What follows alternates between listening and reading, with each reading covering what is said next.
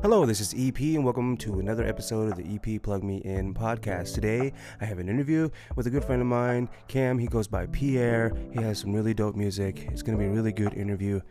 As well as I do want to remind everybody listening that I am offering services to create you an intro and outro for your podcast, as well as edit your audio for your podcast or your social media audio. If you would like to work out a deal and you would like to use me as one of your resources, please find me on Instagram at, at E P the Mime. Or the mime silence at gmail dot com. Everything is below in the description of this episode. Let's get to work and let's get doing some things. That's what I'm trying to base my income off of.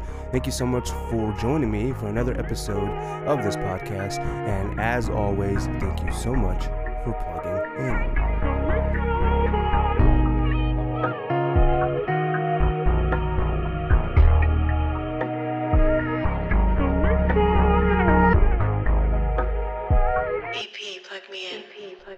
Hello and welcome to the E P Plug Me In podcast. This is your host E P, and today I have a special guest with me. Why don't you introduce yourself, tell everybody where you're from and what you do. You're, I go by the name of Pierre. Um, I am an artist, a rapper of sorts, I guess.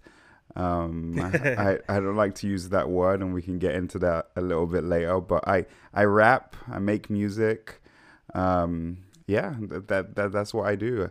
Um, I've I've been known as other names in the past, so you may know me as Remedy, you may know me as Fly Richie, and if we're really close, then you know me as Cam. So exactly, yeah. I'm I'm glad I got you on the podcast and that we get to uh, immerse you in the experience. I'm, I'm I'm happy that we're getting a chance to do this because, uh, as you know, I love your music very much, and I think of you as a very talented individual. So I'm glad that we we get to have you here. But I, you. obviously. Right from the bat, you sound like somebody different than I've had on here before. You know what I mean? Obviously, you know, like you're cultured differently, you know, like uh, without getting into like origin story of some sort, like h- how how do you feel being like at your age now, having had like experiences of being in the U S as a musician? How, how can you cap off your experience so far? Yeah, for sure. Um, well, I, you know, just thinking about it now, I've almost been in the States for as long as I was in England, right? Oh, wow. I left England when I was when I was sixteen, um, and I'm I think I'm coming up on maybe fourteen years here. So like I'm I'm almost at that that fifty-fifty mark, and wow. Yeah, it's pretty crazy, pretty crazy. Yeah, no, because. That's two. Uh, that's a uh, like full circle stuff. Yeah, that's, so. It's like two whole, two whole lifetimes almost in two different places. You know, um, and so I, I say that to say that um, I definitely don't feel like I'm one hundred percent American, right? And I also don't feel like I'm one hundred percent British anymore. Like I'm. Uh, uh, I'm a fucking hybrid, right? If I was to go back and yeah. try and live in England now, there are, are things that I would have to readjust to because I've lived here for so long. Um, and so as as as an artist now, um, my influences are pulling from here just as much as they're pulling from back home. Um, whereas in the beginning, my influences were mainly pulling from shit. From England, you know, because that that's what I knew, man. And and then of all places, you end up in Northern California, right? And and Tracy at Tracy that. at that. Mo- most of your experience is in, in Stockton, though, correct? Uh, yeah, yeah, yeah. Most most most of my time was in Stockton. I think I only spent like a a year in Tracy, maybe a year and a half, but like then five six years in Stockton. Yeah. Well, you know, it's funny because the, the, the last episode with uh, Antoine, he's from Stockton too, and so he was talking about how much uh, you know Stockton gets a bad rap. You know, it's known for for the the Diaz brothers from the U F C. Oh, yep. You know, it's known for like Stockton slap. Yeah, the Stockton slap, like like crime, and it's also known for like you know gang activity. But like, what do you think Stockton has taught you? Has the area kind of impacted you in the way that the reputation has sold itself to you throughout the time? I loved Stockton, man. Um, I think that the community in Stockton, especially the the artist community in Stockton, was special, and I I I don't think that I would be where I am musically today if it wasn't for that experience living in Stockton. Um, there were so many creative spaces um, for artists that allowed me to be around a whole bunch of different creatives and really soak up things like a sponge, right? Um, people from all different walks of life, from all different cultural backgrounds, um, and and add my my story to that as well. Um, and so, yeah, I, I owe a lot to Stockton, and, you know, people can talk all the shit that they want, but I, I loved it there. And if it wasn't for the fact that I was moving for school, um, I probably would have stayed there, to be honest. Like, I, I didn't have a problem with Stockton at all.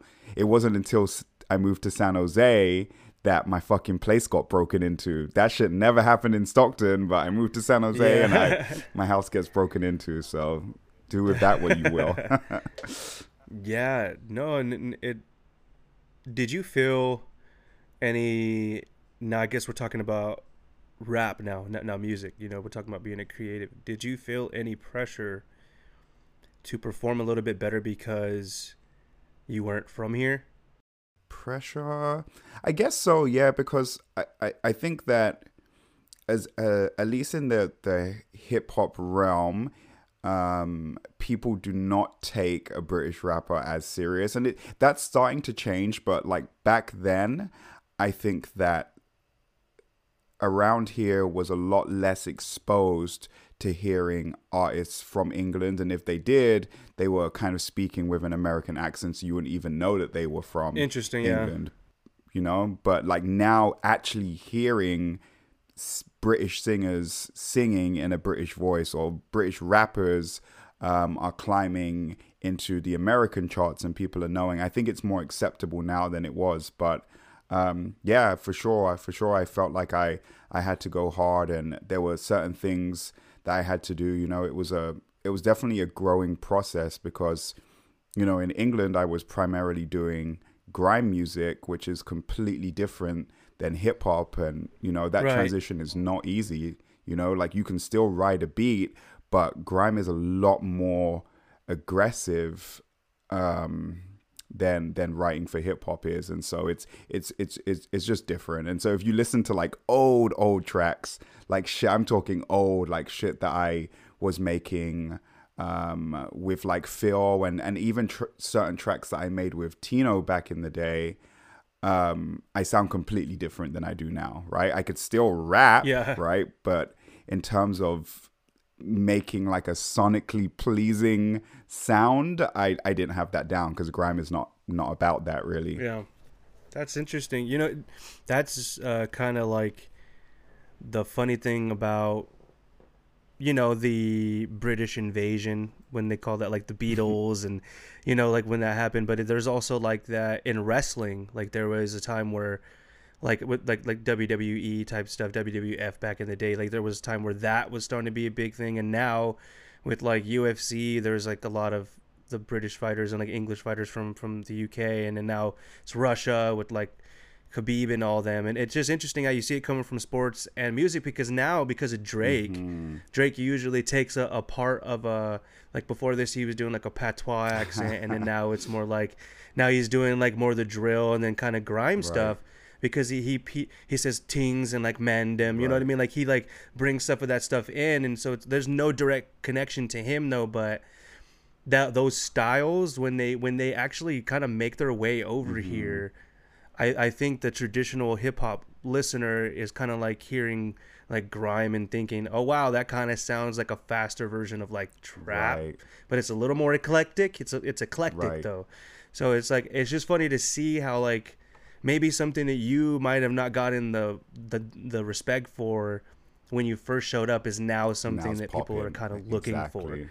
Yeah. Now it's the thing. It's like, you know, jeans back then, now jeans right. now. It's, It's just an outfit, though. So with you being from, I guess you could say you're an honorary American now, because you. It's kind of like a like a wife of the state. You know, after ten years of living with somebody you're not married to, they become right. your legal a- wife. And on top of that, I just passed my citizenship test as well, like two weeks ago. So yeah, so you're actually a citizen now. Congratulations! I'm actually a citizen. Congratulations. So you you you've kind of transitioned completely over with all that. So now.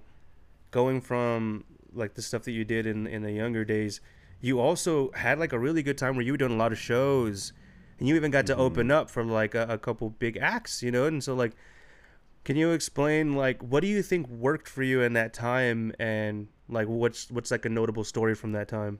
Yeah, definitely. Um, around that time, I was consistently working on music. Um, my life really revolved around work, and then come home and do music, and and kind of like party in between. But I mean, we were having like studio lock-in sessions. Um, I was part of a group called Working Class Royalty. Um, Shout out to Abby James. Yep, with with Abby James. And that guy, um, when I think of people that were kind of instrumental in making me who I am today as an artist, but also as a person, he's probably top three, if not the number one. Um, he definitely saw a vision in, in me. He saw something in me and would n- not allow me to be complacent. He's like, you're good. he, he would tell me like, you've got it. Like you, you just need to push. Like you need to make sure that you're writing. You need to make sure that you're working on music. And he would make sure that I was doing that shit. And so um, I was like co- constantly um, working on my craft, constantly working on music. Um, him and a producer by the name of Krikit Boi. Um, yep. Shout out to him too. Shout out to Krikit Boi. They, they both um, separately um, put me on hip hop crash courses um, of shit that I needed to listen to. And, you know, I, I, I didn't grow up listening to, to hip hop music per se. And so there was a lot of shit that I was just unfamiliar with. Um, they sat me down, made me listen to all of that. And, you know, as I'm, as I'm building, um, we're starting to build quite a name in Stockton as, as the collective. Abby James was performing a lot already. Um, so then we started doing shows together, doing shows in Stockton, um, traveling to do shows. And yeah, we, we ended up getting an opportunity to um, open for my favorite rapper at the time, and probably my favorite rapper now, um, honestly, um, who is uh, which is Ab-Soul. Um, yeah. And Ab-Soul is, if, if you don't know, is part of T D E, which is Kendrick Lamar's old crew. I think he left them now, but... Um, Kendrick Lamar's old label, um, and that was like a, a dream come true, because Ab-Soul was my, um, as far as hip hop, he was probably one of my biggest in, in, uh, influences at that time. That that whole crew really, but specifically him. Um, and so getting to open for the guy that like damn near fucking molded your entire style was huge for me. Um, but we we did a couple other shows um, as well. We also opened for Currency. Um, nice. We got the opportunity to open for Common. Um, I, I can't remember if I did the Common show. I know that I know that Cam, uh, Abby James for sure did it, but I don't remember if I did that show. But we, we just started getting a lot of opportunities put in front of us, um, which which was cool. You know what I mean? It, I I think what that allowed me to do is work on performing in front of large crowds. Right? Like it's it's one thing performing in front of homies in in at a small show, and I'll never take away from that. That's a fucking dope experience as well, but it's a totally different experience performing in front of hundreds of people who literally don't know any of your music, don't know who the fuck yeah. you are. The the stakes are a lot higher, right? Like you that they're not there to rock with you, they're, they're there to rock with the the whoever the main act is, and so you have to do yeah. a lot. Um, but it was a crazy experience, and I, I, yeah, I'll forever remember um, those shows. Now that we're there at that point, we're going to go into uh, the first snippet. Uh, this is going to be Happy Place. Cool. Every spot, I pay attention to the details. Don't pay for pussy, I have never been at retail. She sell, I ain't trying to hear it like a seashell. Also by me, well, blood roll with that green gal. Call over that weed smell, my mom knows I don't need help. I'll show you inside, this house is mine, but won't you be my neighbor? So take me through it. So if, if, if you were to explain to someone that was going to go through the same thing, open up for Ab-Soul, how did it feel? Explain explain the five minutes that you're leading up to go on. What is what are the notable reactions you saw in the crowd from people's faces? And and did you did you do good? Did you did you did, did you get through your set well? And then what what did you what did you notice? Um, yeah, so I I've always been someone that suffers a lot from nerves, right? Like I I get very nervous before, um, but when I walk out onto the stage and I start, I become a different person, bro. Like I I am able to like embody a person who does this for a living, right? That, that, that the person that you see on T V that you think, oh, they don't get nervous. They they fucking are, are great at this. Like they're born to, like I, I embody that person. I don't know how that I'm able to just switch off the nerves, but it's, it's kind of part of my thing that the moment I walk out, I'm no longer scared, nervous Cameron, but I become the performer, right? The, the, the I become yeah. Pierre, I become Remedy back then. Um, and so... walking out into the crowd, first thing, which I knew was going to happen because this has happened in the past, people thought I was Ab-Soul. Um, oh. uh, and back then I used to get that a lot. And so um, I hear people saying like, it's Ab-Soul, it's Ab-Soul. And then you hear, that's not Ab-Soul. So that was pretty funny. Um, and I, I, I've, I, wish I could remember what I said, but you know, I, I came out and addressed the audience like right away. I think we said who we were, and yeah, we were we were able to get off all of our tracks. I think that me and Cameron might have done one one uh like separate solo track each, and then a track together. Um, is I th- I think how we ran it. Um, and I, I can't remember if it was the Ab-Soul show or the Currency show where I actually had someone like bring out a big ass British flag as well. Like a huge British flag onto stage. I, I think it was the Ab-Soul show, but I'm not positive. That's perfect. um, yeah, yeah. So again, like just trying, you know, I, I, I go to a lot of shows and I've always gone to a lot of shows and I'm always like watching like what these people are doing, like what makes the the experience that they are providing. It's not just the music, there's something that they are doing. And so I, I try to bring an element of that to any performance that I do, whether that's at a fucking open mic or it's like an actual show, right? Like I want it to be an experience. I want people to remember this performance. Um, and yeah, yeah. So back to the Ab-Soul show though, anyway, yeah, I think we got everything off just fine. It was kind of like my first kind of like rock star experience, I guess. Cause like people were like trying to like grab up my jeans and shit. It was, we- it was weird, but it was like fun. Like people were like, like reaching out, trying to get high fives and shit like that. And I'd never really had that before, you know, like I'm just fucking little guy living in Stockton, but that experience like showed me what that life can be like, and it, it and it was fun, and and I think that, you know, that propelled me for, forward even further to keep wanting to do this. That kind of like certified like, yes, like I want to do this, I can do this. Um and you know, those experiences like that keep that drive yeah, going. You know, your experience doing that is not very common. You know, it most people, especially from this area, I don't think they find it easy to get into a situation like that. So there's so many things in that, that story that I think that was working in your favor that really had nothing to do with you, right? Like, like, like, well, you, you, but not in your actions. Like the fact that you maybe looked a little like Ab-Soul silhouette-like, maybe, maybe helped with you getting the show. Right. Uh, and then obviously if they heard your music, they're like, he's good. It's going to, they're going to like him if they just listen. Like, so it's really cool to see that, that like, yeah, you're right. It, it almost is like a rock star moment where you get to see a little taste like this can work. You know, if it, okay, if I can get this the way I want it, I'm all right with this. Now let me just be back in their shoes, turn around and look at the stage and learn how to be better the next time I get up here. Right? So you can capitalize. So if, if we can just kind of travel back a bit to Happy Place, Uh, the snippet that we played. So Happy Place came from the project you had. It says uh, April seventeenth, twenty twenty. So the year the world went to hell in a handbasket. You dropped this great album, and that's not the first track on there. I believe it's uh, it's the third to the last track. But um, you went through all this process. You, you took this like album super seriously, like you take all your your projects seriously. And we'll we'll get to the seriousness as we get to uh, each track. But with that one, um, you're meticulous with your process, and like the perfectionism is really real with you. Can you take me through a little bit of like that song? What do you meant by Happy Place?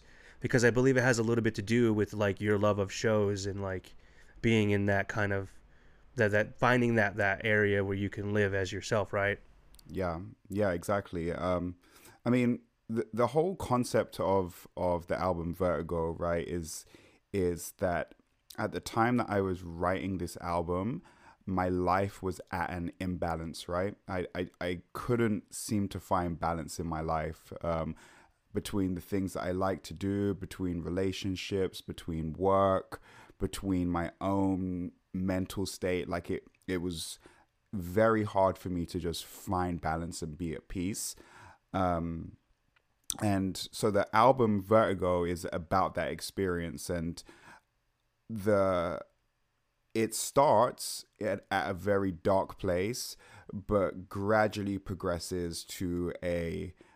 for lack of a better word, happier place, right? Yeah, and exactly. Happy, happy Place kind of starts to mark that point where the album starts changing a little bit, right? Um, it's a short album. It's only, what, seven, eight tracks, but Happy Place is kind of in that midway point um, where I'm starting to come out of um, of that state of mind and take myself, you know, Happy Place is that place that you take yourself to in your mind when whenever you're feeling down, whenever you're feeling depressed, whenever you're feeling anxious. Um, you close your eyes and you're able to visualize certain things um, that are able to to help regulate you. And Happy Place is kind of starting to talk about some of the things that make me happy in my life, right? Whether it's being with a girl, whether it's um, watching anime, whether it's smoking weed, like like pl- things. I even talk about my family, like uh, in the beginning, like to being um, uh, having Sunday dinner at my grandma's house. Like that's something that we did religiously every single Sunday when I was younger, right? That is a happy time in my life that if I'm feeling down about stuff, I can take myself back to my grandma's kitchen. I can I can smell the the curry chicken cooking in the oven. I can smell the roast potatoes. I can I can taste the Yorkshire puddings. I can hear my grandma's voice and the kids laughing in the background. Right? These are these are things. This is like a almost a physical place that I can take myself in, but it's inside my head. Um, yes. And so that's what that song is about. Yeah, no, and I love the placement of it. And uh, the re- I think the, one of the reasons why uh, we're not going in order on the episode is because. They uh the what I love about the album is I noticed it the first time because the first track is called Vertigo and the last is called Gonna Be a Good Day, you know. So it's like there's even like where where like every name on the album is kind of like alluding to the direction that it's going, right? You exactly. know what I mean? That, that's what I like about it. So and everyone out there listening, check out that album Vertigo. Uh, that's where most of these tracks are coming from. So I really love the the idea that you have with um, being able to make a memory like tangible with with uh, with like music.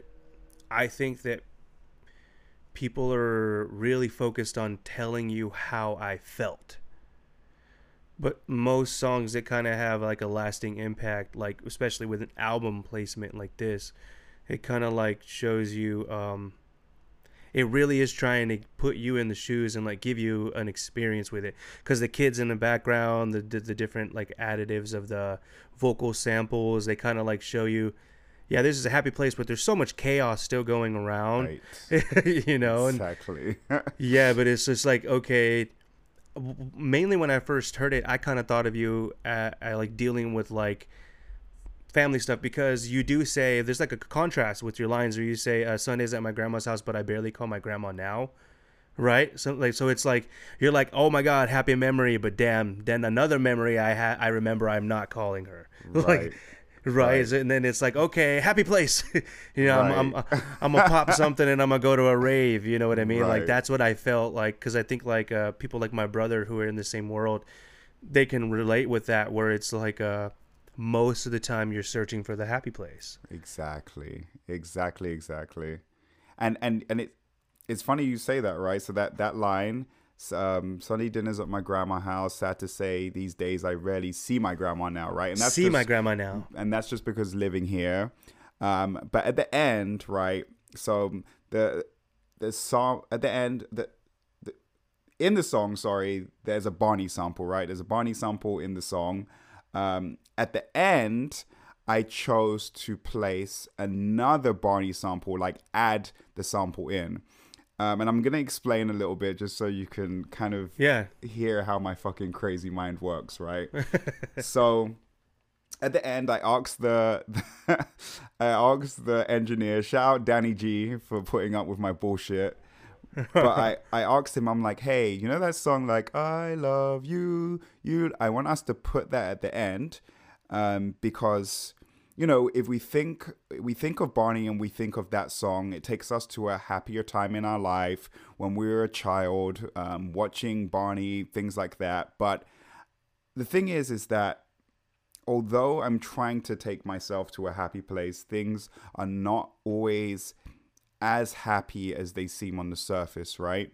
And so what what I told Danny is I envision um, playing the I love you, you love me, and there's a picture of my family, right, as that song is playing. There's a picture of all of my family sat around my grandma's table, and then that picture gets set alight and gradually starts burning um, until all the faces start disappearing, and then the whole picture is burnt to a crisp. Um, and the reason why I envision that is because, I mean, my family's got a little bit better now, but at, at the time writing this song, my family was in a fucked up place in terms of everybody beefing with each other, right? So this once happy picture of everybody at my grandma's house on a Sunday has turned really nasty and, and, and kind of like, yeah, it's just turned really nasty. And so I wanted to embody that sonically by trying to somehow create the the the image of that, that picture burning, but um but via audio. And so if you notice that we slow um, as the I love you, you love me is playing, we're gradually slowing that down until it sounds yeah. kind of creepy and weird, and and and that's really how, what I wanted. I wanted it to sound creepy. I wanted it to be unsettling. I wanted you to go from being like happy, I love you, to now like, I, I this doesn't feel good, right? Because yeah. that's how I feel. Like this shit doesn't no, feel good. You know, it, it, it's so interesting that, that you say that the uh, the family beefing thing. Like, music is a tool to be therapeutic with things like that, but it also is kind of one of the reasons that you you wouldn't necessarily be involved in all that beef, you know, because if something affects you profoundly, you gotta write about it. And sometimes, when as a writer, I feel when uh, we take the pen to those situations, they they almost get magnified because we're so so focused on like, you know, you, I'm not just gonna focus on surface level. This is how it's really bothering me. Right. You know, and so it, it, it, it's good that we go there to do that, and we create these really cool tracks, and it's like, man, but you know, some people, some person is going to go through that and need that song to get them out of it. And it's like, man, but you, we still got to go through it to create the product, you know, right. it, it, it's a, it's a really uh, poignant give and take with being a songwriter, mm-hmm. and uh, kind of giving yourself to the craft, because, you know, you, you, you meet people who, who kind of surface, right. Mm-hmm. You know, like uh, if they were to, like, Happy Place, they're gonna be, they're gonna make it sound happy. They're not right. really gonna think about the contrast or go in depth with like really what fake happy, real happy. Right. You know, you know, like with that, you kind of have to let everything that's bothering you bother you. Right. And so you, you kind of don't get over it till the song's over. Until the song's over, yeah, and that that's the therapy, right? Is is yeah. in fact the, the the and you know the kind of graduation from therapy is putting out the album to the world, right? So you're going yeah. through therapy, writing, recording, fucking re-recording, fucking listening to it, changing things. Like that's the therapy, and then your kind of graduation out of it is then putting out that album and being able to have a sigh of relief, like it's out there, it's gone. I'm, I've, I've, um, I've like vacated this from me now. Like it's, it's gone. It, um, it's a good departure though, because the uh, the project does end well. But we'll we'll get to that track, because uh, that's it. It's all kind of like expansive, and like, because I know you're in a different spot it's a, now. It's a moment in time, man. It's definitely a moment in time. I could never recreate this album if I tried. You know, I'm I'm I'm a totally different place, and that's a moment in time. And yeah. So how how long do you think you took on it? What was the whole process like, beginning to end? Like not like a like. Like how many hours? How many? Like was it years? Was it months? Like, fuck, it's years, years, years, years. Um, I re-recorded certain tracks several times at different studios. Things would get lost. yeah. Um, you know, so like cer- cer- certain like bigger tracks or older tracks, like "Don't Trip," uh, like, uh, um. Let me think. Definitely Don't Trip was recorded a, a, a few times. Uh, I think Out of This World was also recorded a few times. So I think the writing process didn't take very long, right? I was sitting on a lot of these songs for a long time um, before finally like deciding like, okay, fuck it, it's time. Um, and I ended up linking with uh, a studio out of Fremont called Whiskey Dicks. Um, and um, I started with an engineer, Corey, there, and then Corey took a bit of a back seat, and uh, Danny G kind of took over as the main engineer there, and a bit of a full circle moment because Danny G was also born and raised in Tracy, um, yeah, which is just wild, full circle, and he's the one that ended up recording the whole album. Um, is he on the album? He is on the album, yeah. He's on the title track, correct? He's on the title track, yeah. Let's get into that right now. This is the title track of Vertigo.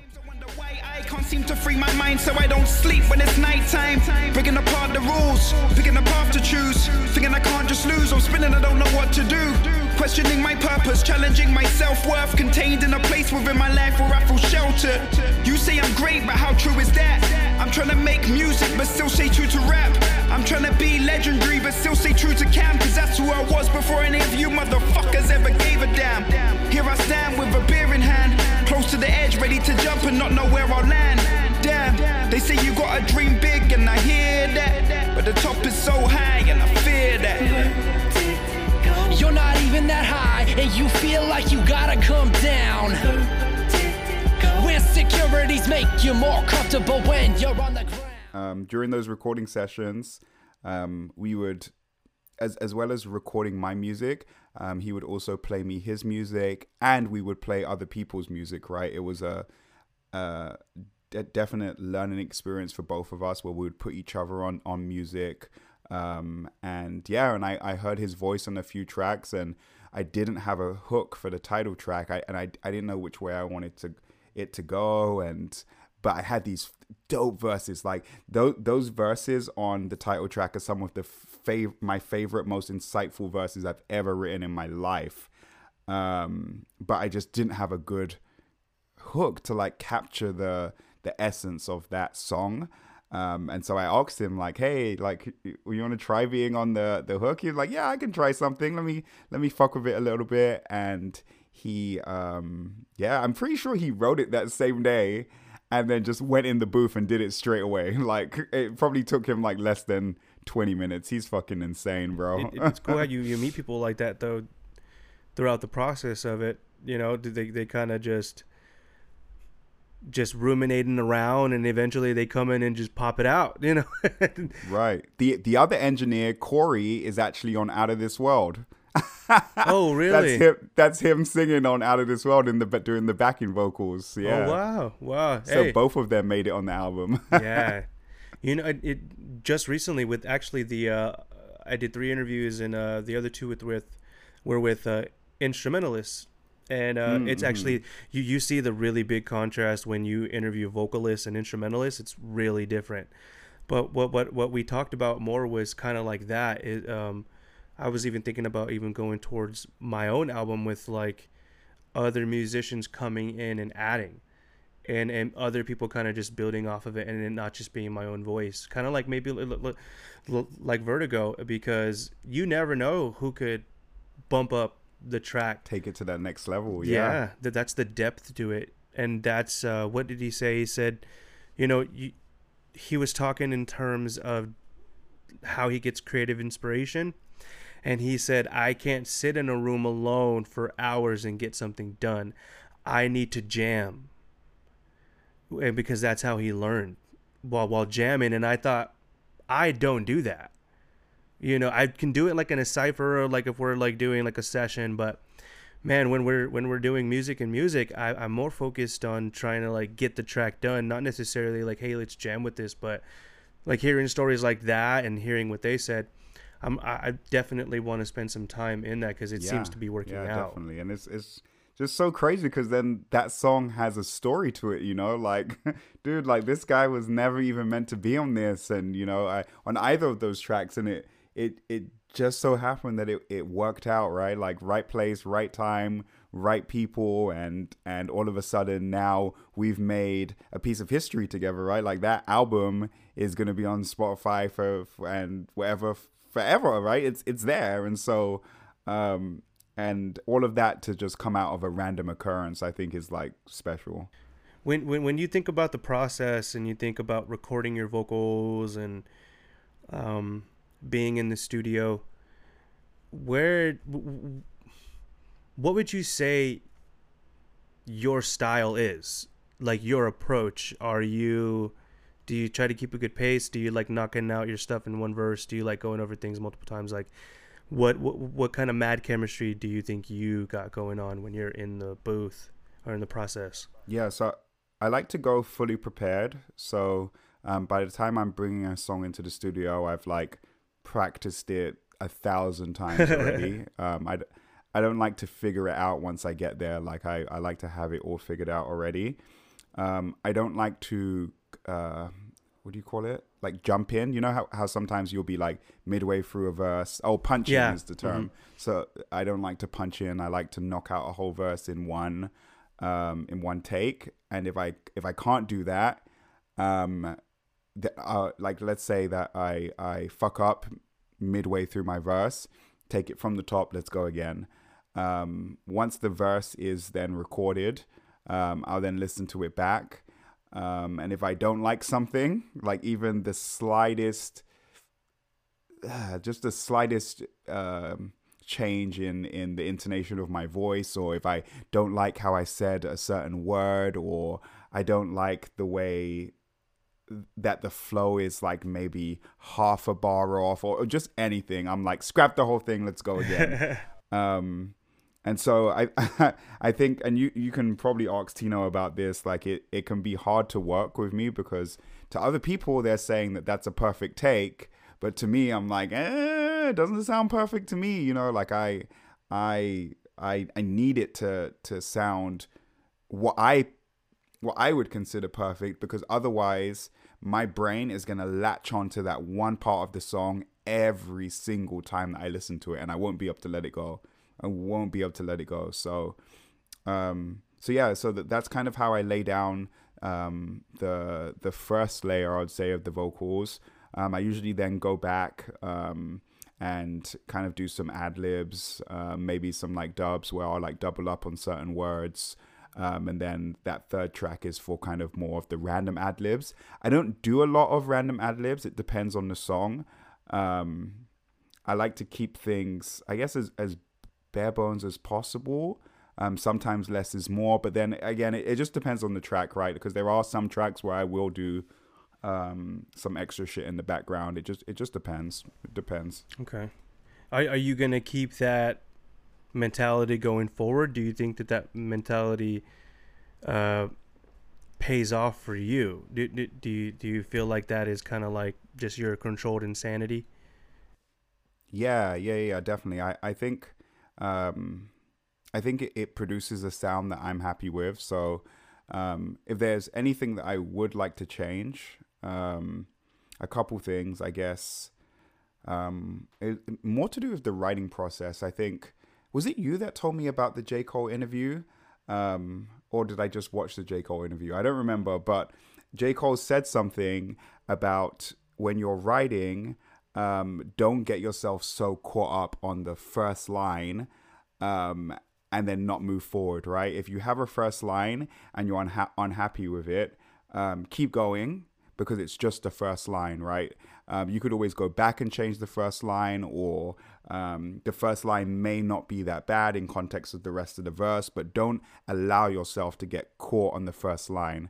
Um, and I do that a lot. I do that a lot. If I can't come out swinging, I'm like, nope. And then uh, literally I won't write shit, right? Um, and so that I would like to change. And then in terms of like being in the studio, I think I, w- I want to be able to explain myself better. I think it w- would make the world of, of a difference to the engineer if I'm able to actually say what I want instead of trying to explain the fucking mess that's in my head um, without really having the words to, to explain that.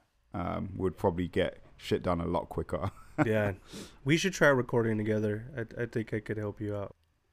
I, I think yeah, it kind of comes down to the uh, engineer, you know, it, that's what I've noticed um, recording so many different rappers throughout the years. I've, I've worked with the same type of people. I myself am like that as well. So, I, but you see, I think it also comes down to, um, to be completely honest, is if the person who's in the chair, the audio engineer, can vocally match the person that's also doing that, right? You know what I mean? Like, right.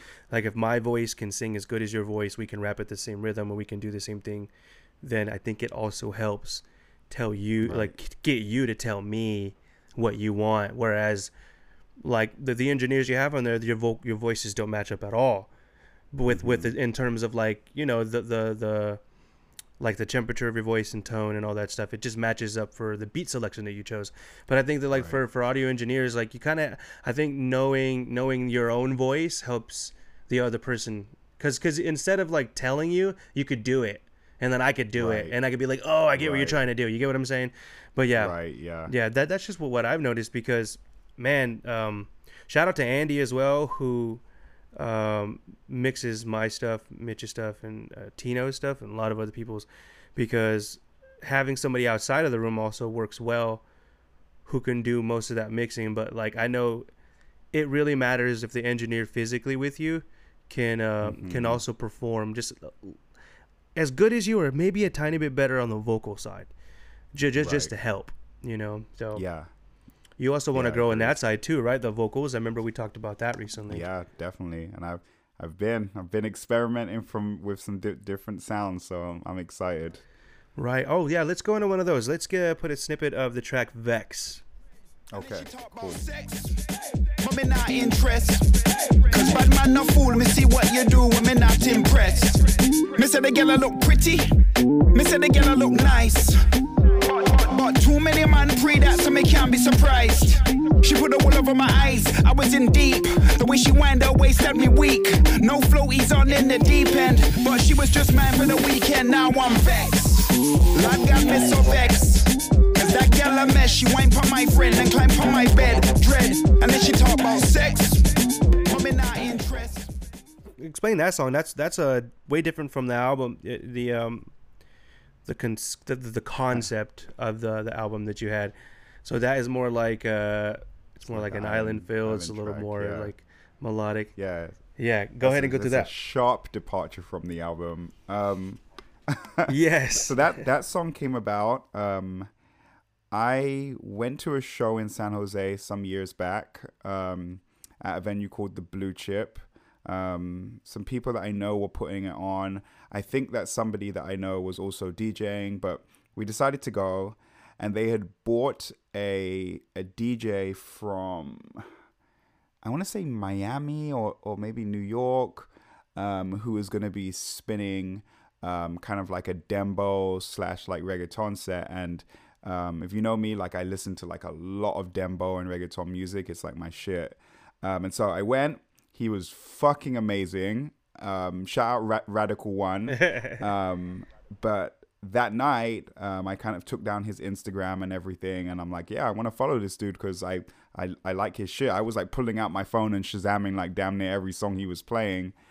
Um, and so fast forward um, to a few years later, just last year, uh, was it last year or the beginning of this year? I think last year, I saw a um, post that he was going to be putting out a what we call a rhythm. Um, so what happens in Jamaica or in, in the islands in general, a producer will put out a rhythm, um, something called a rhythm. Um, so let's say I'm going to call it the the um, Love Lost Riddim or something like that, right? And they'll send that out to a plethora of different artists, and then each artist will do their own track over the Love Lost Riddim, right? So you'll have Vybz Kartel, Beanie Man, like all these different artists doing their own version on the same track. And then what will end up happening is that that producer will then create an album called The Love Lost Riddim, and it has all those tracks on it, right? Um, oh, really? Okay. Yes, and, and they'll they'll kind of um, sell it as a as a um, as a complete project like that. So Radical One said that he was going to be doing um, something similar. He had a couple rhythms that he wanted to put out, and he was looking for artists. And you know, like I've I grew up listening to reggae and dancehall music, right? Like. Earlier, I said that I, I didn't grow up listening to hip hop, um, and it's because I was listening to a lot of reggae, a lot of dancehall, a lot of soca, calypso, like island music. That's where my family's from. Um, and so I'd always wanted to include elements of that into my music. And when I heard this, I was like, oh, I, I think I can do a thing over this. And so um, I tried it. I, I, I told him I'd be interested. He sent me the beat. I did it. I sent it to him. He said that he fucks with it, and yeah, he put it out on, on the tape, and he released um, that that album as a project with everybody's different songs. I think there were like seven songs that ended up making it into the the project, and um, yeah, it was dope because I I'm now on this project with Radical One, who's from I, I want to say I know that he's I think he's Dominican, but I think he lives in Miami or New York, um, and then. Um, Dupes did it, who is Saint Lucian, which is where my family's from, Saint Lucia, but I think he stays in on the East Coast somewhere. Um, and then on the album, you have people from Brazil, people from Mexico, people from the Dominican Republic, people from Puerto Rico, and and then you have me, you know, and it's it's yeah. just crazy to be part of such a diverse lineup of of artists. Um, and it again, it's it's another thing that I can kind of check off my bucket list. That's also um uh contributing towards me as being an artist as well. It's another thing that I can kind of say that I did, you know. Yeah. And that that album is called uh Bay Bay Riddim, R I D D I M, Bay Bay Riddim, and it's Radical yep. One, and that is on Spotify right now. Came out two thousand twenty-one. It's not old. Go check it out. Um that's awesome though, man. You you you know, it it's it's sounding like you've made a lot of good choices. You know, I mean, a lot of times I think we, we judge it by the result in the end we hope to get. But like, if you really, really look at it, um, you can kind of, you can kind of see the growth of, of a situation by, by like how many, I guess, stops you really didn't expect. Like you didn't expect to, to doing stuff for Ab-Soul.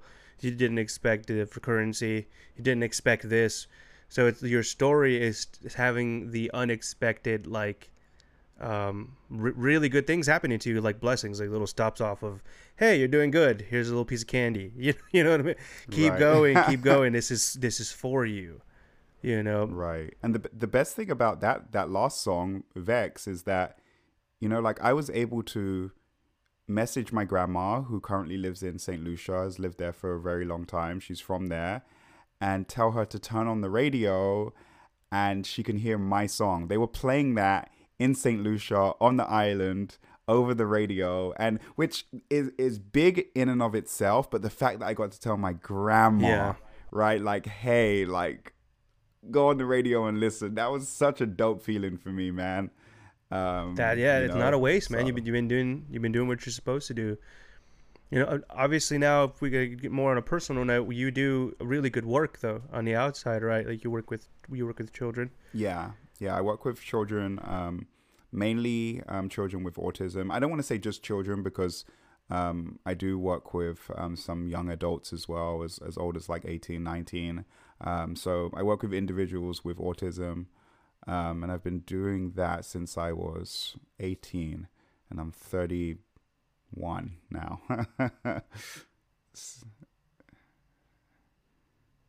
yeah, yeah, definitely. Definitely. It's very rewarding work. Once again, good decision.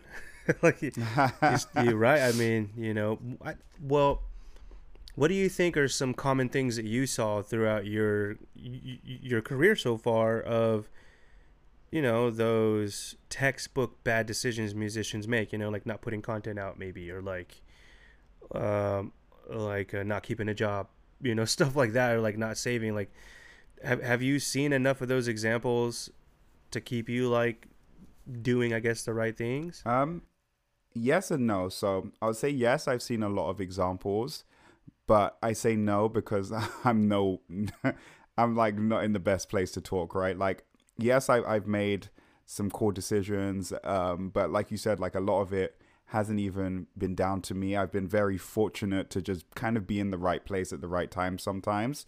Um, I do think that sitting on music for too long, um, is at the detriment to the artist. I don't think that you should sit on music for very long. Um, I do believe that there are some benefits that come from it, right? Sitting on Vertigo ended up creating a super polished project. But also, if everybody sits on music for that long, you'll never put shit out, you know? And um, there has to be some kind of balance between putting out quality music but also just putting out music. Like, you need to put shit out and you need to keep yourself relevant, at least when you're first getting started. You can't expect to just put out a project and then dip for like three years or like, you're not Frank Ocean. People are not gonna fucking hang yeah. around for you, you know? And so um so yeah, just just just putting shit out. And you know, you and I had a conversation where I was telling you that I hadn't worked on videos and shit like that because I was trying to make sure that the quality was perfect and get all of this shit first to make sure that when I did yeah. start doing it. But, you know, the thing is, is that when is that, when are things going to be perfect? When am I going to have everything that I could possibly need? And in, during that interim time, I'm not putting shit out. Like, nobody's seeing my face. I'm not doing anything. And so that conversation really helped me because then I... I immediately started recording shit, you know, and started putting out TikTok videos. Um, so yeah, I would encourage artists to just just put stuff out, man. Like, it's it's good practice to to record, to put things out, to practice your social media marketing, to practice um, to practice performing these songs, to practice putting your music in front of people and, and receiving feedback, whether that's good or bad. Like, it, it, it's good. It's All of funny it's good. After that conversation, I actually got a little bit more real about what I wanted to do. And, you know, like, I, I, I think that if you're focusing on any type of content, you just got to do it. Most of the, the uh, conversations that I have is, is mostly... people not being comfortable with the setup. It has, it has nothing to do with what they're actually putting out. Like, most of the time they have really good ideas for content that they that they should put out, but they're just not comfortable with the setup. With the, oh, but I don't got a green screen. Oh, but like, oh, but like, I need a new shirt. But, oh, but, right. you know, there, oh, there's that can in the background I didn't want them to see. Now I have to redo it, right. you know, right? You get what I'm saying? Or, or, oh, I bumped the microphone once. I have to delete two hours of stuff. It's like, right. you know, there, all this stuff doesn't matter in the long run. It really just matters right. if you, if, if you just do it and you follow through. Uh, you know, there's this example I've been telling like my, my, my wife lately. It's a, uh, This guy was on Joe Rogan, and he said, this guy asked me for a workout plan, and I said, okay, show up to the gym for six minutes every single day. And the guy looked at him and scoffed and said, what am I going to get done in six minutes? And another guy at the table, mm-hmm. I think it was, it was, there was a couple of videos of this, was like laughing, like, what are you going to get done in six minutes? And the guy was like, it, no, you can actually get a lot done in six minutes because it's a focused six minutes. And over time, you'll see results because the point is not how much work you did in the time frame. The point is that you showed you up. Showed up, yeah. You know, because it's the art of not working out. It's not the art of losing weight. It's not the art of training yourself. It's the art of showing up. It's discipline. Yeah, yeah. yeah. Well, yeah, you know, I think some, some people, too, get scared of that word. Mm-hmm. They don't like that word discipline, you know. It It's just consistency, man. It's consistency. One thing that you said that helped uh, put shit into perspective for me was um, you said, you know, like when you're scrolling through TikTok, um, do, do all the videos that you see have the, the best quality? And I'm like, no. And you're like, right. Like there are videos, shitty videos that someone recorded on their fucking Android phone. They get millions of views.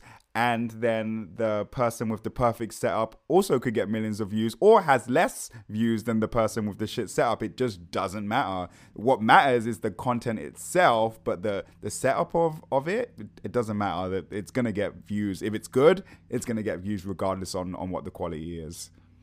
And you know that we're we're from that group that kind of trailed in from uh, the do-it-yourself age, but with like the industry and like investor help in mind of a career. So like now when we got to the do-it-yourself age, we're like we used we used to spend hours on Audacity, and then we would go to like uh, somebody else's software, and then you you upgrade throughout the years. Nowadays, people won't record a track unless they've spent seven hundred dollars on Ableton and three hundred dollars on headphones, and it's like, I gotta get the best interface, I gotta get an Apollo, I have to get these J B Ls, I have to get those Yamahas. And it's like, dude, it, it, it's like, I won't record a video unless it's a Canon. It's like, dude, it's like, no, or Nikon or, or, or D S L R. It's like, no, man, it's like, uh, if the bad stuff is getting traction, it's getting, it, it's worth it to go try it. But we're from that group that, uh, that approached everything from a perfectionist standpoint.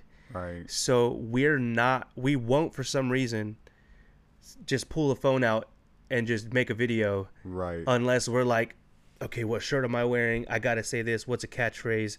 What are my hashtags going to be? You know what right. I mean? Like, and, but it's like these kids these days are just like, this is my best rap. And it's not, it's not, it's right. It's not. They're just like going, but right. because they're po- posting six or seven times a day, a day. Yep. It's currency. You yeah. know, it's it's like every time you post something, you're opening up your door to the flood, you know, and you it, the more you post it, the more that it happens. And it's just if you want that type of lifestyle. Right.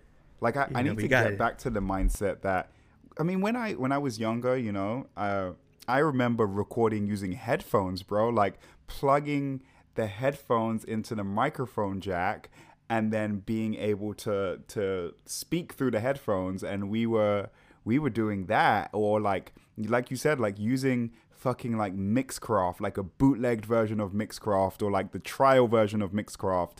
And, you know, we had at that time, sure, maybe we had like a shitty mic. I don't even remember what the mic was, but we had something pretty crappy. It might have just been a basic condenser mic, but then we re- we recorded it still, and then we just spent our time trying to learn the software, trying to get it sound good to sound good. But that was the effort yeah. that we put in. We didn't rely on the equipment around us to make us sound good. No, n- not at all. Nowadays, that's what it mostly is, you know. Right. Um, like, I I had an interesting story. This this guy who came here, I felt so bad for him. He recorded here, heard his voice through my microphone, uh-huh. and like cried and like quit. Oh, and like damn. stopped doing music in that moment. I had to drive him back to Tracy, damn. and the whole time he's like breaking down the car, and the only thing he kept saying was, I thought it was gonna sound good if I sang into a good mic. Damn. And he was like, I thought because you had a Mac and you had a Neumann and you had a this, it was gonna sound great. And then damn. I was like, no, dude, like you still gotta, you still have to have it. You know, and he just didn't have it, but he was a good-looking kid, and he he performed live a couple times. You know, he was a fast talker, but that was one of those situations. Even with most of the rappers, like even with Mitch, even with like Tino doing certain songs, like myself and my brother, like there has to be those moments where you hear yourself raw and you hear yourself like the worst that you can sound, and right. you're willing to build from there. Some people, when they hear it, and they kind of expect all this equipment to compensate for the the lack of control of the talent yet, mm-hmm. they think that it's just going to make up for it. And it's like, no, man, auto-tune, you kind of got to know what you're doing to even register auto-tune like, mm-hmm. in a sense, you know. But it's like, yeah, man, I, I, I love those those moments, because we were recording anywhere we could, just like you guys were. Right. Because that's what you got to do. It's just doing it. Just doing it, yeah. Just getting the damn thing done. Exactly. Exactly. Let's do another snippet, my one of my favorite tracks on the Vertigo project. Here is Don't Trip.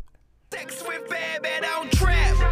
Cause girl, you know I got you. Girl, you know I got you. Girl, you know I got you. Trip. Cause girl, you know I got you. Girl, you know I got you. Girl, you know I got you. Trip. I know that you be tripping off these groupie hoes. Truth be told, I think it's stupid, baby, you should know. I can tell you mad because you act unusual, and you get sad when I get mad. The cycle keeps on moving, yo. So many arguments with rarely any reason.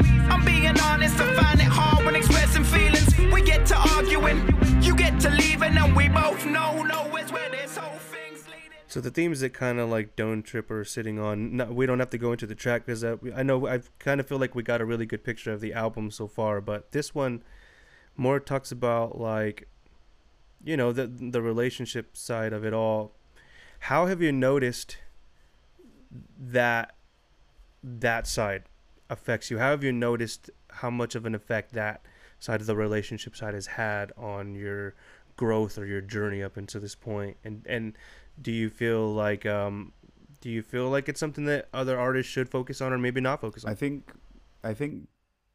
Being in a relationship makes it hard um, sometimes um, because obviously like every everything takes time, right? And and the more things that you do um, can take time away from your relationship, and relationships need time, um, and you need to be able to also nurture your relationship um, at the same time as nurturing your your career or your um, your artistry. And so the more things that you have on your plate, um, the more spread thin that you are. So I, I'll say that. Um, Don't Trip came from like during that time I was in a relationship, um, during this, this cycle of imbalance. Right. And you know, that, that was the part of it. Like I, the, the girl at the time was like very insecure, and I was doing a lot, right? I was, I was going and performing at shows. I was, I was going, um, and doing battle rap. Like I was in the studio doing late night overnight sessions. Like I was doing a lot, and um, she didn't really like that. And you know, like if, if you're not with someone that's supportive of your craft um, or understanding of it, it can, it can be hard because it, it creates, you know, you, it can create some guilt inside you because you're, you feel bad for taking time away from the relationship. Um, and you know, then you'll, you'll start working on music left because you're trying to, uh, trying to keep a healthy relationship. And so, you know, I, I, I it, in terms of advice, like the, the per in the, in the perfect situation, right? If, if all of your time is your own, then you can do what you want. But I also think that it's great to have somebody fighting in your corner, right? Like have somebody supportive of you, have somebody that you can turn to and like play your music and, and, and them kind of be the first pair of ears on it. And, and, you know, be your number one support system. Like no matter what happens, that you know that they're going to share your song or they're going to tell you good job and things like that. Like it's helpful. So I guess relationships inherently are not bad, but the type of relationship that you're in, I think, um, just being careful of that. Yeah.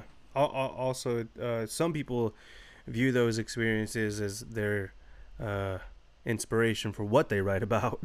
So, right. Yeah, know, that too. Yeah. That too. It's interesting also, like last point, that two of the songs that you said um, that you liked on the album were Don't Trip and uh, Breakdown. Um, Don't Trip, probably one of the first songs I wrote on the album, right? And from a writing standpoint, I think Don't Trip was finished first. Breakdown, the last song that I wrote for the album. Oh, wow.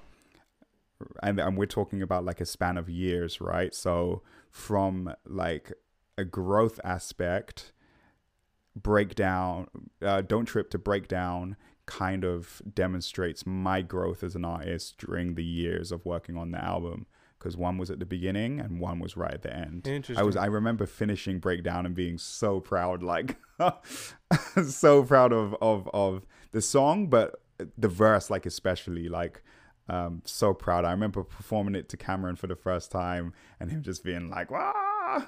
Yeah, that. Oh man, I don't think we've gotten to that track yet. No, I don't think so.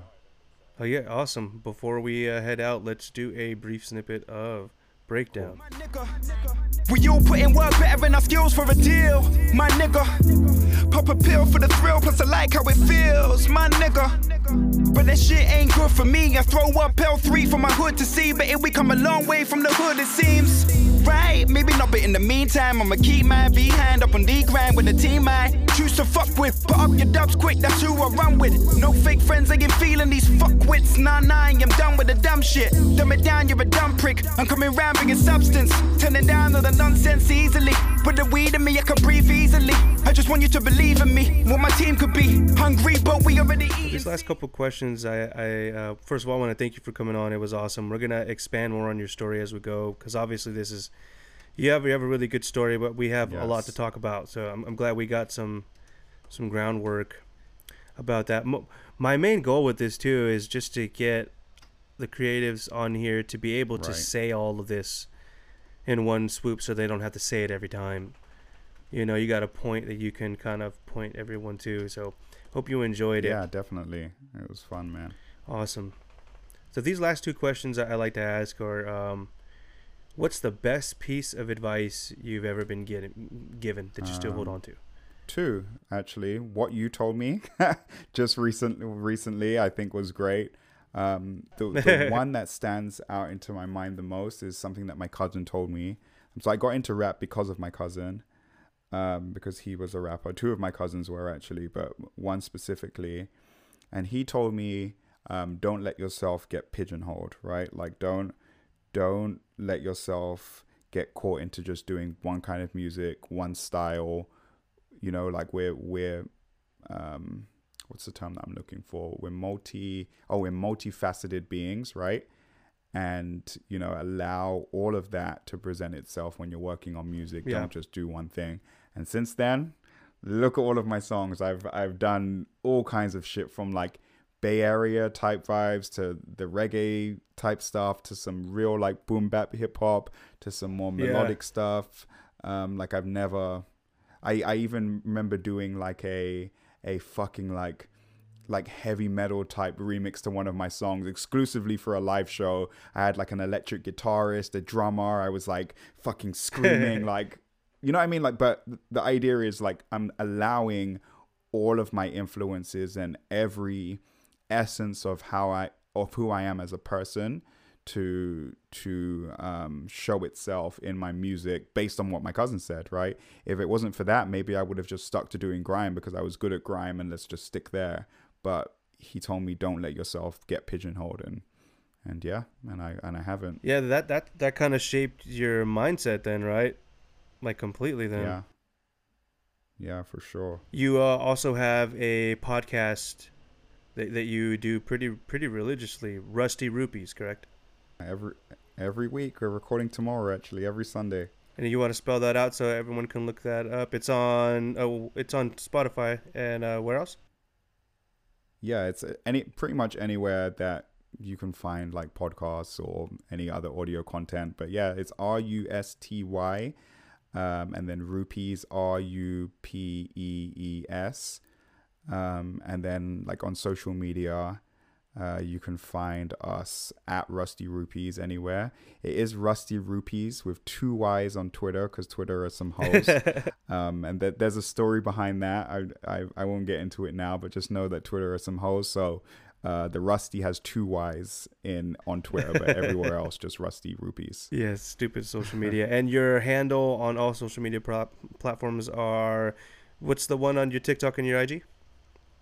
Uh, f uh, Fly Richie, F L Y R I T C H I E, and there is a story behind that name. My name is not Richie. Um, What's the story behind the Fly Richie? Um, so I, I I'm gonna say say a very short, condensed version of, because it's a long story, but condensed version of the story. I was out in Oakland with Tino. Um, we were both very drunk. Um, we, we were at some festival and then ended up going to like an after party afterwards. I ended up being super drunk and tired. I sat down on the floor at the back of the room, woke up, and half the room had cleared out, including Tino. Could not find him anywhere. Um, ended up like the the event ended up finishing, and I, I still couldn't get hold of Tino. I, I don't think I even had a phone, to be honest. I think I had lost my phone in Vegas like a month before. Um, and so I met these people outside, and I was just kind of like chopping it up with them. And I asked them if they could give me a ride to my hotel. And they're like, sure. So I jump in, um, but they're like, oh, we need to make a stop off. We end up stopping off at a fucking recording studio called Zoo Labs in Oakland, which is like a famous studio in Oakland, come to find out. Um, and we're just like sharing music the whole night, drinking Hennessy and sharing music. I'm sharing music from England. They're showing me different um, eclectic music from out here. And one of the guys, who's now a good friend of mine, Guled, shout out Guled, he turns to me and he's like, you know what, bro? You know who you remind me of? That one British film director. And I'm like, Guy Ritchie? He's like, yeah, Guy Ritchie. You Guy Ritchie, bro. He said, in fact, no, you Fly Richie. And ever since, ever since then, he's called me that, and oh, it, it's kind of stuck. That's that's you have a lot of those stories with Tino. Yeah, we have tons. The X-Fest story where you end up in another studio, right? Like, uh, yeah. Don't you? Or like, oh god. No, I think that, that I think this is the another studio. I think this that's the same story. Oh, really? You know, I've heard this story yeah, from Tino's side too. Yeah, I think because I feel like that's the only time that I remember ending up at a studio, unless there was another time that I'm just forgetting about. You know what? I love your stories. It's it literally it never gets old. Tino always has a story too. I, I I love that very much, dude. And now he has some pretty crazy stories of his own that don't even include me anymore. Like he has some wild, a lot of barefoot shit, walking. Yes, yeah, yes. Tino's feet are like destroyed from his stories. This man's shoes are like hot commodities on oh, the streets. Oh, bro, but that that latest walk story is some of the craziest shit I've ever heard, to be honest. Yeah, his flip-flop story where he had to go get flip-flops somewhere, oh, like because yep. he was barefoot, like uh Tino. But yeah, so this last question is kind of another reason why I like to do these episodes. If there was a message that you want to give to yourself mm. that you can look back on in the future, kind of like if this is a time capsule of how you feel right now, what is something that you would want to keep coming back to? What's a message you want to send just to yourself? Keep going. Don't worry about what other people think. Um, don't worry about what other people are doing. Do you at the best that you can do for yourself. Don't compare, don't compare yourself to other people. Don't com- measure your success on somebody else's success. Your journey um, is your journey. Um, and yeah, man, just just st- stay along your path and be kind to yourself. Nice. That's something really good to hold on to yourself. It's interesting seeing these closing remarks from that question. And, and I just know it's going to help people who are also on this journey. I want to thank my guest once again. There were some technical difficulties towards the end, but hey, the show goes on. It was a great interview. So glad that he got a chance to be on the podcast.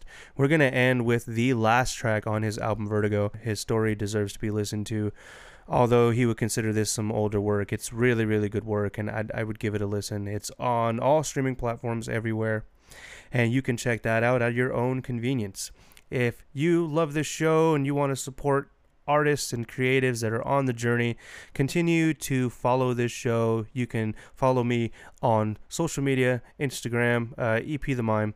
You'll be able to find me there, as well as snippets and other things and links that can get to the other profiles and apps that we use to get these interviews and shows out there. It is going to be my primary form of communication, and for the sake of the people that are on these shows, I really hope that it's put out in a conveying way that um, allows you the opportunity to offer them some support. So thank you so much for checking out this episode, and uh, thank you once again for those of you who are plugging in. This is Gonna Be a Good Day, the closing track from Vertigo. It's gonna be a good day. Just got paid, got a raise. Think it's gonna be a good day. No more rain. Why complain? Think it's gonna be a good, good day. Ain't nothing gonna bring me down, cause I never felt better than I feel right now. No, and I ain't worried that it could change. I think it's gonna be a good day. I was in a bad mood, only got up cause I had to. Even work or I had school. Everywhere I look, couldn't see nothing but bad news. Assumed that this was just a life that I was damned to. make it and to fake it till you win. And from then, I started looking at shit kinda different. It's your time and now I'm lifted from the curse that I was given. And I feel good, feeling real good. I feel real good, it feels real good. Just got paid, got a raise. Think it's gonna be a good day. No more rain, why complain? Think it's gonna be a good, good day. Ain't nothing gonna bring me down, cause I never felt better than I feel right now. No! And I ain't worried that it could change. I think it's gonna be a good day. A good day, a good day, a good day. I think it's gonna be a good day. A good day, a good day, a good day. I think it's gonna be a good day. A good day, a good day, a good day. I think it's gonna be a good day. And I ain't worried that it could change. I think it's gonna be a good day. P, plug me in. P, plug me in. P, plug me in. P, plug me in. P, plug me in.